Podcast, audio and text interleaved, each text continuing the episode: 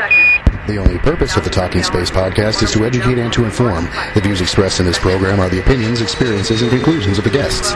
They do not represent the official policy or position of the Space Tweep Society as a whole, NASA, any other space agency, company, contractor, or affiliate. We choose to go to the moon. on the good earth. That's one small step for man, one giant leap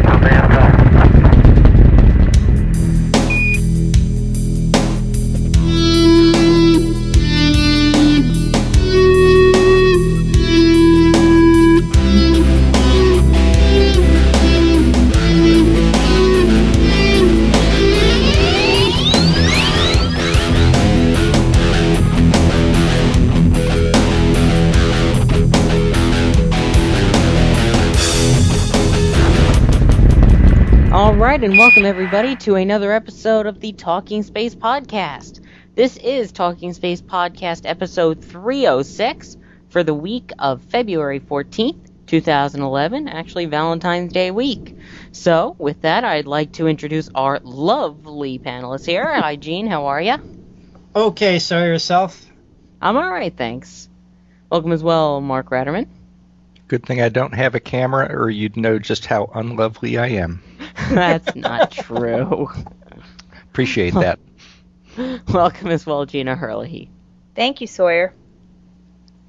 All right, so let's kick things off with surprise, surprise, STS 133. And this time we actually have something very unusual to report. And that was that the flight readiness review met today, and they actually gave Discovery a go for launch on the 24th, meaning they didn't delay it.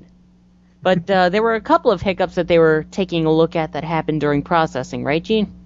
Yeah, it looks like the um, ground umbilical, umbilical connector plate sort of reared its ugly head again. There was a, a seal issue uh, on there that, that uh, they found out. Apparently, they did a test and they, they there was a they detected a small leak, so they went ahead and replaced the seal on there. And during the time of the replacement, or when they were in the process of replacing it, somebody dropped a tool somewhere, and uh, uh, the, a full expe- inspection of the external tank had to happen. So, uh, uh, but uh, they gave the external tank a clean bill of health, and uh, I don't know if they recovered the tool that dropped or not, but um, I'm guessing they did.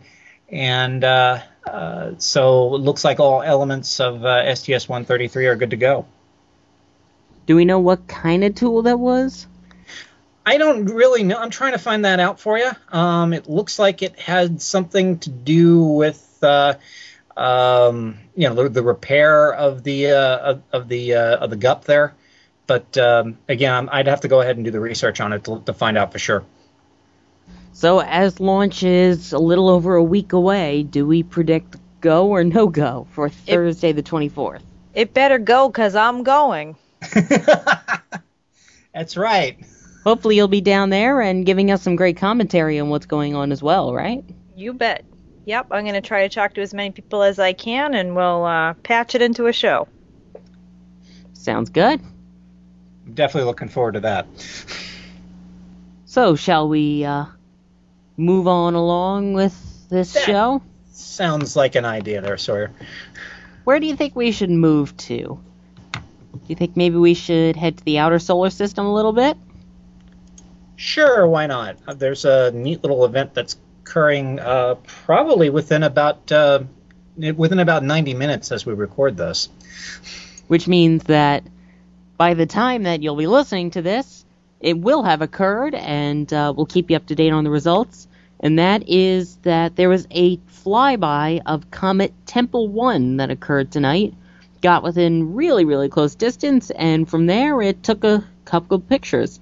So, um, this spacecraft that they used for Comet Tempel 1 on this mission has uh, seen a couple of different missions now, right? That's correct there, Sawyer. It looks like uh, uh, this is the uh, essentially the Stardust uh, uh, mothership. This is the one that essentially set back a small probe and collected some cometary debris and uh, sent that cometary debris back uh, back to us for uh, for research. This is sort of like the ultimate recycling. Um, uh, back in 2005, we kind of sort of looked at uh, Comet Tempel One, and this was also the uh, the Deep Impact mission where a, a piece of a you know, apparently we, we fired an impactor right into the the comet nucleus, and well, um, we didn't get a good shot uh, as far as what the uh, the impact crater kind of sort of looked like. We're hoping to see that tonight um, as uh, as Stardust does its flyby. So this is going to be kind of kind of neat to see. The flyby should occur at about 8:40 p.m. Pacific time. That's about 11:40 p.m. Eastern. So I hope uh, everybody uh, goes ahead and, and takes advantage and takes a look at uh, at uh, the data coming down uh, as it's coming through on NASA television. Should be a neat uh, a neat evening. Neat Valentine's Day evening. Alrighty then, so definitely take a look at that information, which you know they always store. And speaking of storing, NASA is coming up with quite an interesting plan, according to MSNBC. They said that they intend to keep the Space Shuttle Endeavour, one that's near and dear to my heart, good old OV 105. They plan to keep her in flight ready condition until 2017. Any idea why they might do this or how they'll do it? Well, so according to the uh, um, according to the article that appeared on, I guess it was uh, February eighth, um, on uh, on MSNBC, uh, they're considering a plan to keep Endeavour um, in on flight status. And the idea, uh, the whole plan is called the Commercial Tr- Space Transportation Service, or uh, CSTS. Uh, it's a plan that was floated by United Space Alliance uh, that would keep in, that would keep Endeavour in flight status, and also oddly enough Atlantis on flight status, and fly both of the vehicles. Um, I believe uh, you'd have basically two flights a year um, from 2013 through 2017. Now I'm not exactly too sure how they're going to go ahead and pull this off because the uh, uh, the external tank uh, assembly line over at Michoud has been shut down. That's one. And two, um, there was an interesting blog post, oh, a few years back, and I believe we linked to it at some point on one of the shows. We can we can link to it again. That uh, Wayne Hale wrote um, about uh, you know shutting the shuttle down, and he talked about you know other logistical spare parts and things like that that have been shut down. So I'm not exactly too sure how how um, United Space Alliance is going to pull this off if they decide to do it. So again, they're just examining the possibility right now, but uh, it should be interesting to see how this plays out. It's a fascinating you know a fascinating development if they can get it to work, and I, I do have my doubts. And why is it only until what did you say 2017 if this is a successful venture? Why not keep going? After all the space shuttle was designed to fly 100 times each right? So why stop it there? They think at that point they'd be in the way of what was to come from nasa or? Yeah i think what they're trying to say because i think the new heavy lift booster is supposed to come online um, by december 31st 2016 according to law so I guess what they want to do is is just use the two orbiters as a stopgap measure until the the new heavy lift booster is uh, is available, and that's why I'm guessing through 2017.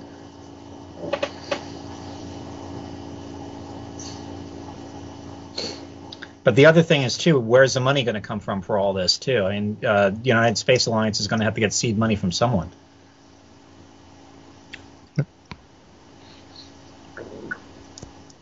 Yeah, but I gotta figure that it's gonna be a heck of a lot easier for private industry to reopen those supply lines. I mean, the there's just inherent bureaucracy with NASA or any other federal agency that to recertify all of those suppliers is a massive undertaking in and of itself. Right. They they could do it maybe more efficiently, quicker, easier, more streamlined. I'm hoping, I'm guessing, as a person who works in the private sector. Yeah, there's there's the possibility. Um, I mean, uh, look at what uh, look at what SpaceX been, has been able to accomplish in about two two years. So, you know, it uh, you may have something there. So we'll we'll see. But um, again, it might just take a very long time to start up these assembly lines.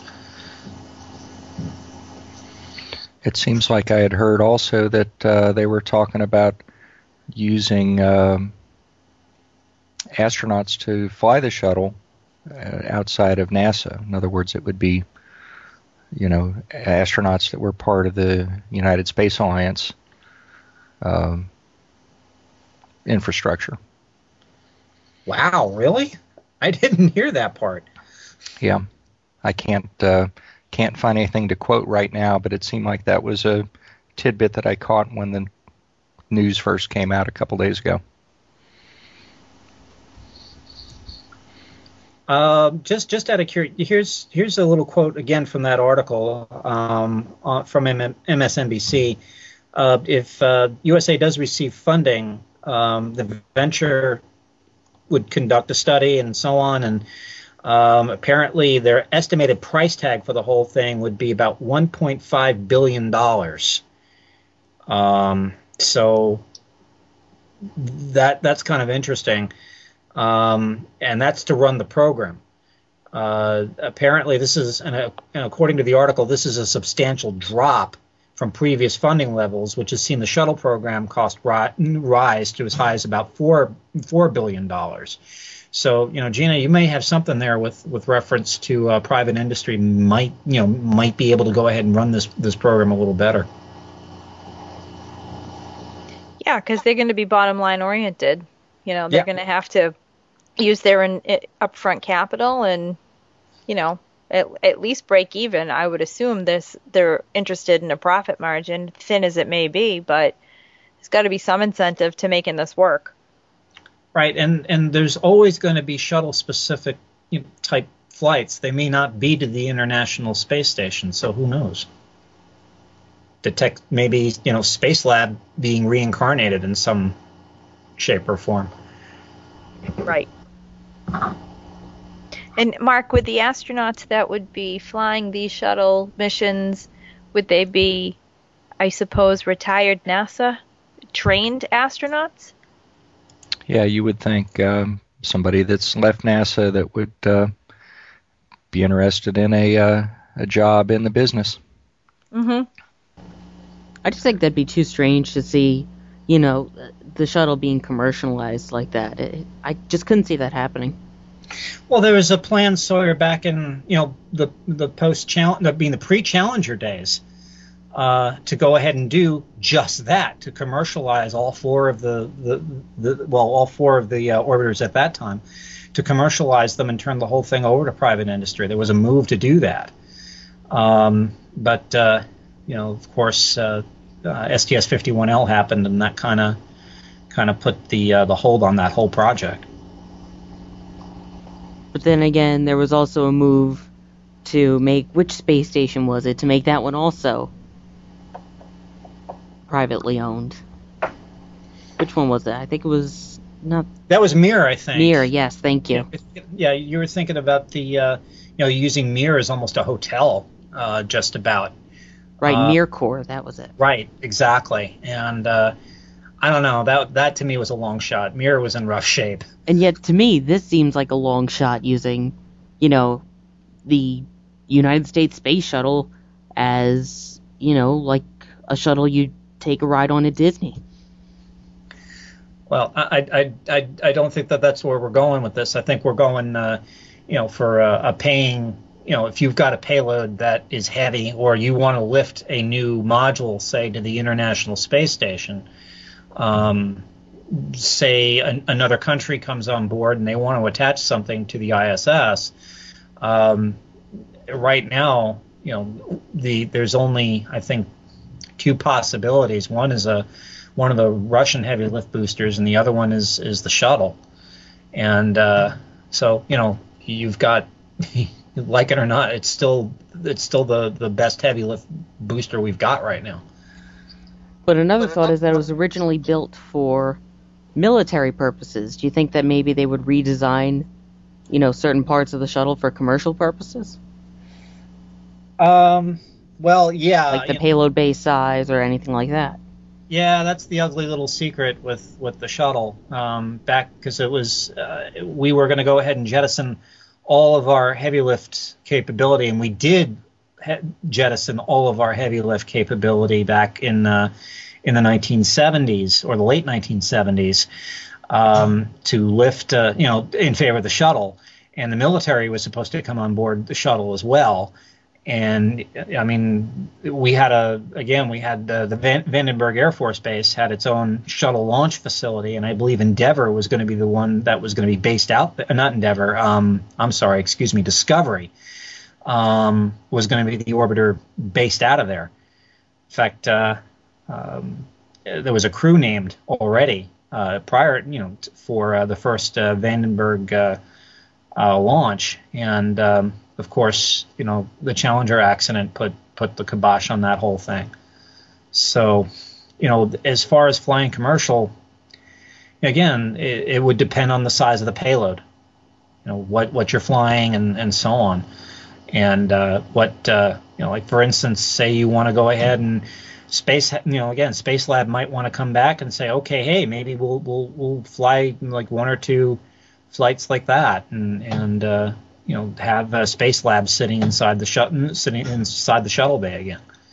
So it could theoretically even become a competitor to the ISS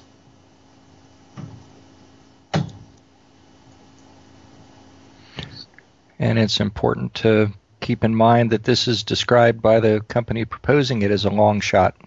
Yeah, yeah, I agree with you, Mark. It is a big long shot because a lot there's a lot of questions again and uh, about the pipeline, I mean, about the supply pipeline. Also, you know, about the spare parts with the orbiter. What do you do? Gut discovery? You know, so Well, it, don't also forget the arrangements that would need to be made. Now you're leasing a launch pad from NASA. You're leasing services in the VAB, potentially the um, orbiter processing facility bays. You'd, you know, you've got to lease those. All of these arrangements, contracts, labor force access, all of these um, scenarios has to have to be settled before you could even attempt it. yeah, agreed. And so there's a lot to be ironed out. But if they can make it work, well, you know, good luck to them. I hope they can make it work. It'd be nice to see um, at least two of these birds continue to fly and uh, uh, basically fulfill the uh, the 100 mission um, design life that they were they were intended for. So it would be kind of neat to see this. Again, it's a long shot, but you know, we'll see. Alrighty then. While we're talking about commercial privatization and other things about that, let's move on to something related to Constellation.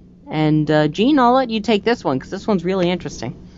Yeah, it looks like we're we're taking some liberty with Constellation here. Um, uh, ATK announced, I guess it was last week, um, that uh, a a joint project uh, between uh, ATK and uh, the Europeans is is going on, and the uh, they have decided that they're going to go ahead and and build a new rocket essentially reincarnating the Ares 1.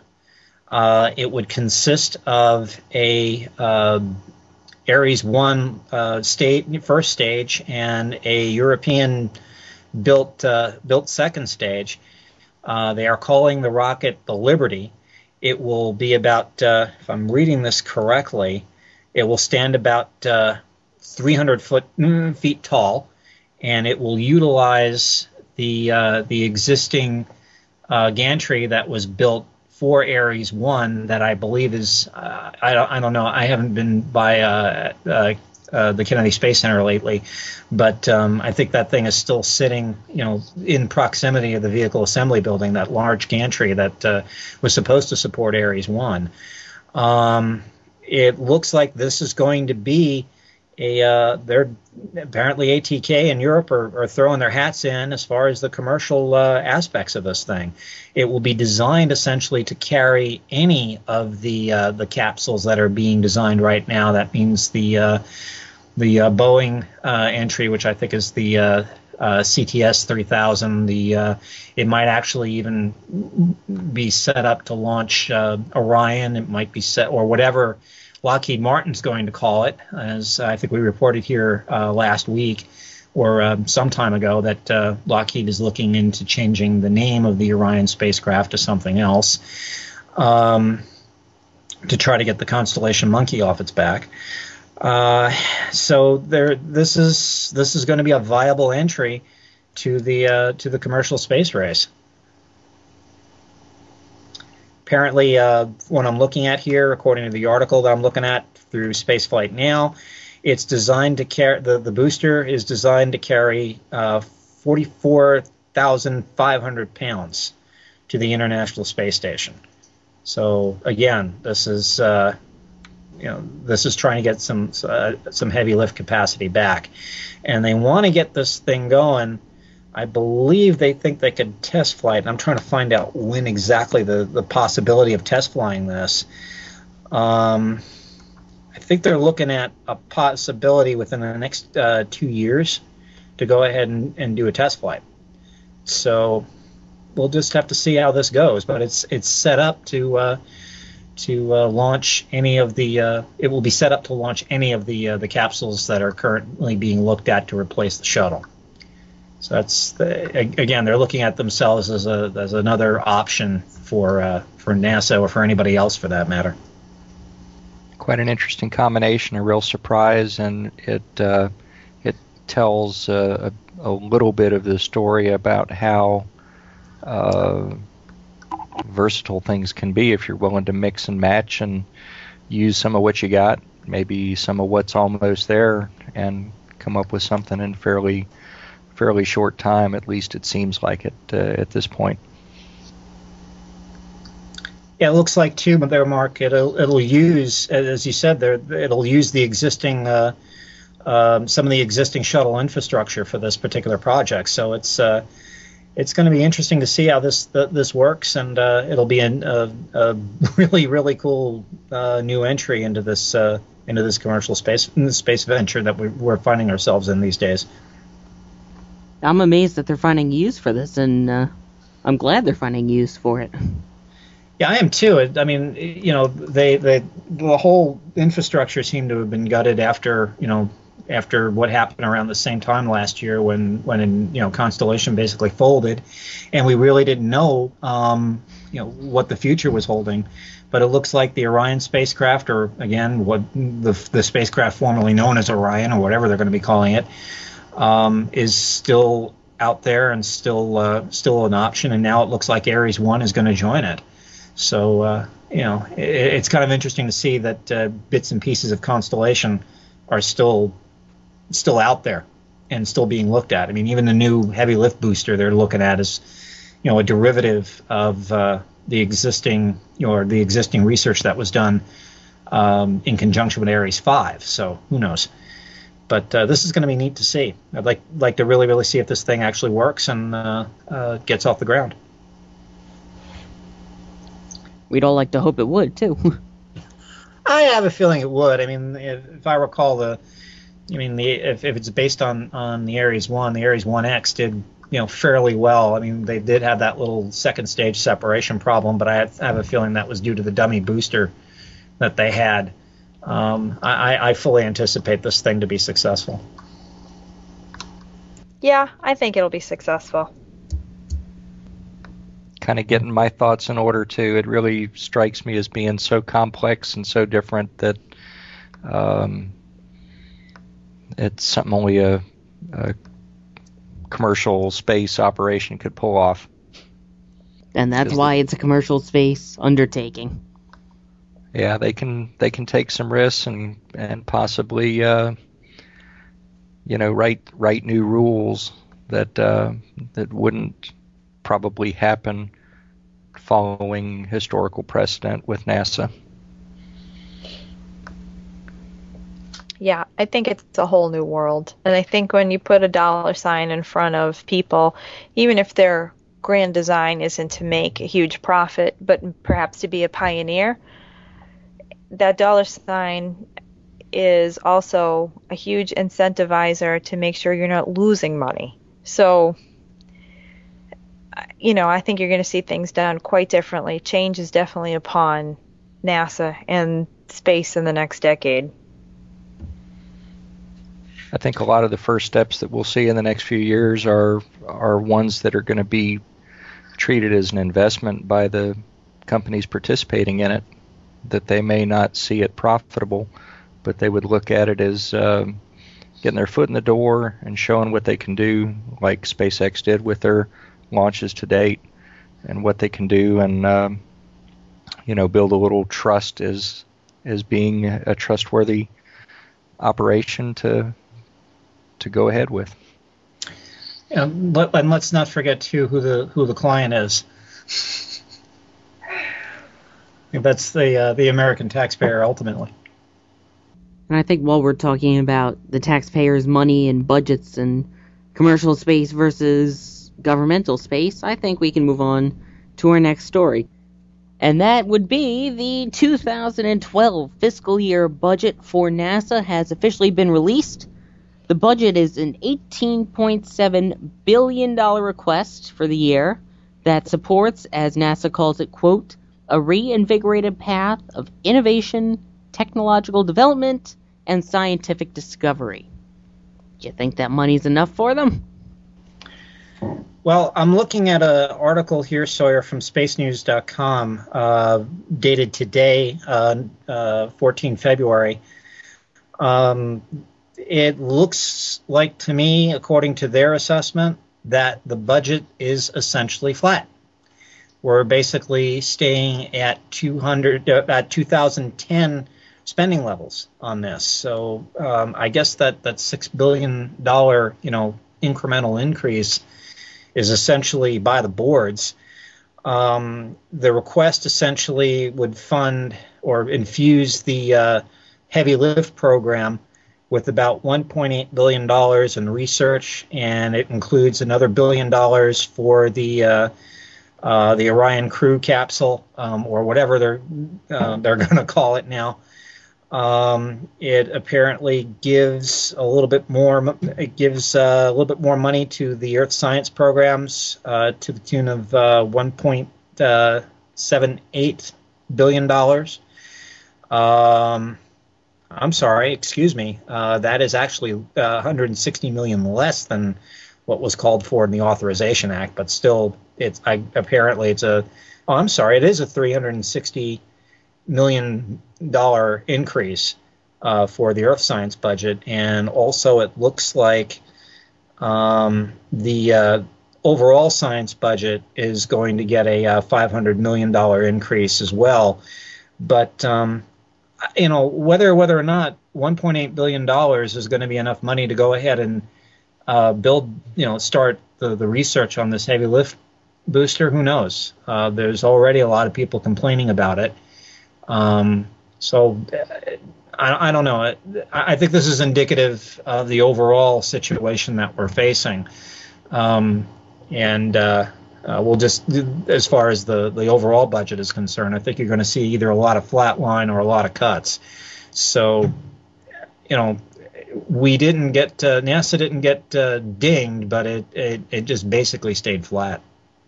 So is it better to stay flat or to decrease? In this case, it, it obviously better to stay flat, but you know, do you think they'll be able to accomplish everything they want to with this budget? No, but it, no. they'll make it work. I have this feeling, and if nothing else, President Obama can cancel more programs, and then we won't have to worry about it. Well, the other thing too is I, I, haven't really gone through the, the budget in, in, in great detail, and I'm I'm probably going to do that um, for, and and deliver something next show. But um, the I, am I'm, I'm more interested to see what's what's going to happen with you know in some innovative robotics programs like uh, like you know Project M. If if you recall what that's all about, it's basically taking a a Robonaut 2 hybrid with a torso and, and, legs and all that, and trying to send that off to the moon as a uh, as a precursor to sending it possibly to Mars or further out. So um, you know, I, I, don't know where that's going to go because uh, personally, I thought that was a that was a neat program, and I don't know if that's been impacted by this budget or not. I'll have to go ahead and really really do some digging on that. My bet is it probably has if if uh, if the budget's flat. Um, and apparently, um, there are some members of the House uh, that would also like to propose even more deeper cuts um, in the NASA budget to the tune of about $300 million. So, you know, again, this is the classic case of, you know, NASA given being given a, being tasked to do a lot and not given a lot of resources to do it.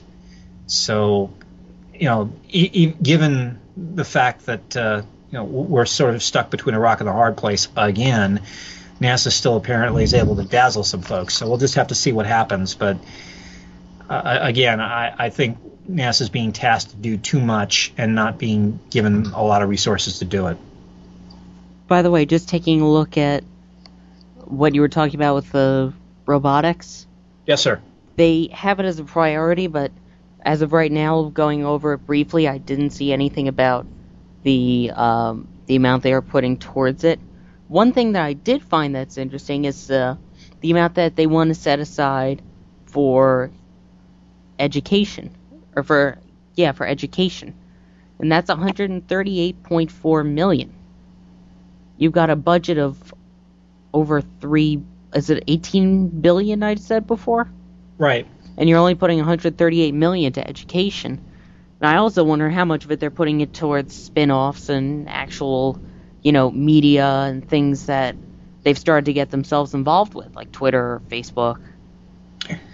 Well, um, I, I, I remember talking um, with one of the folks that run the, the the tweet up events. I'm trying to remember the figure they gave me as far as how much one of those events cost to put together.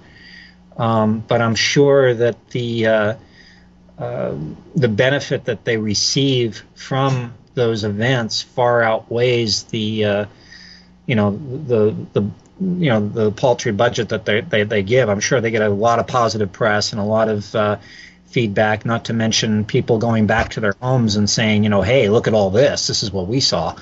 So um, and and again, giving uh, NASA a good face. So. Um, but yeah, I mean, it, it- you kind of wonder, you know, it- given the fact that education's a priority, you kind of wonder um, uh, where STEM's going to go and how NASA is going to be involved with uh, with STEM going forward.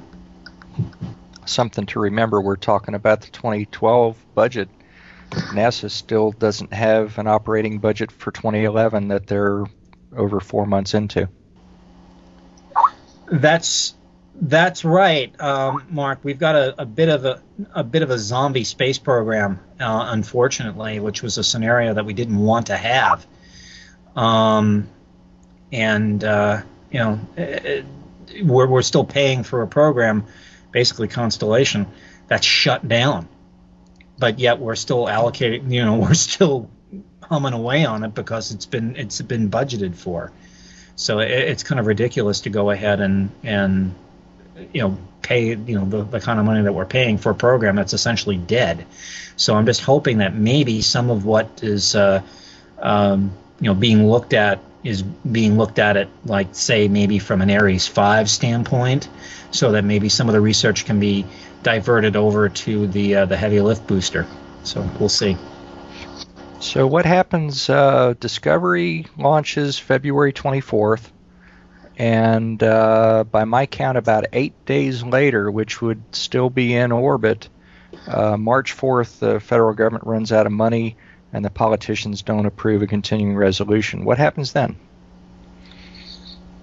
Good question. Um, I would guess that an emergency, once again, an emergency uh, um, bill would be put forward to keep the government running, and again, you're you're you're stuck at the current levels, and again, you are paying money for a program that is essentially dead, and that's you know I'm, I'm guessing that that would be that would be the scenario. So you'd base, excuse me, you'd basically be stuck doing the same thing again. Well, just for a uh, something to look forward to or to dread, I'm going to give myself uh, middle of March till after Discovery's mission is is completed. But I'm going to have Mark's uh, radical budget NASA views that I'll highlight uh, at that point. I can't wait to hear that. Looking Oh, forward to you'll one have now. to. Oh, I'm I not can't wait to hear that. I'm not even going to hint. Radical. That's scary. oh man, I can't wait to hear that. I'll have lots of friends. I'm sure. Well, that's what email's for, so I can always email you and contradict you. Oh, that's where all the fun is. I'll probably have more next week, so I'm probably going to just go ahead and spend this week kind of sort of digging in on it, and uh, um, I'll, I'll probably have more comments to say um, about it next week. But uh, um, again, I, think we're looking at a flat budget, and I think we're we're th- there's some hou- members in the House that are saying, and we can take another 300 million dollars out of this bad boy, and we'll have to see what happens with that. Um, because there, the, the good news is that there are a lot of folks on the Hill that are pro NASA these days, and uh, understand that we've got to live within our means and all that stuff. But um, uh, I don't think they want to see NASA any further dinged than it already is. Alright, so more to come next week. So stay tuned. With that, I think we can end this episode right here. So I'd like to thank everybody for joining us. Thank you for joining us, Gene Mikulka. Happy Valentine's Day to everybody out there. Thank you, Sawyer. It's been a fun night. No problem. Thank you as well, Mark Ratterman. You're quite welcome. It's always a pleasure. And thank you as well, Gina Herlihy. Oh, happy Valentine's Day. Thank you. Will any of you be my Valentine? Absolutely. I would be honored. Thank you, Gina.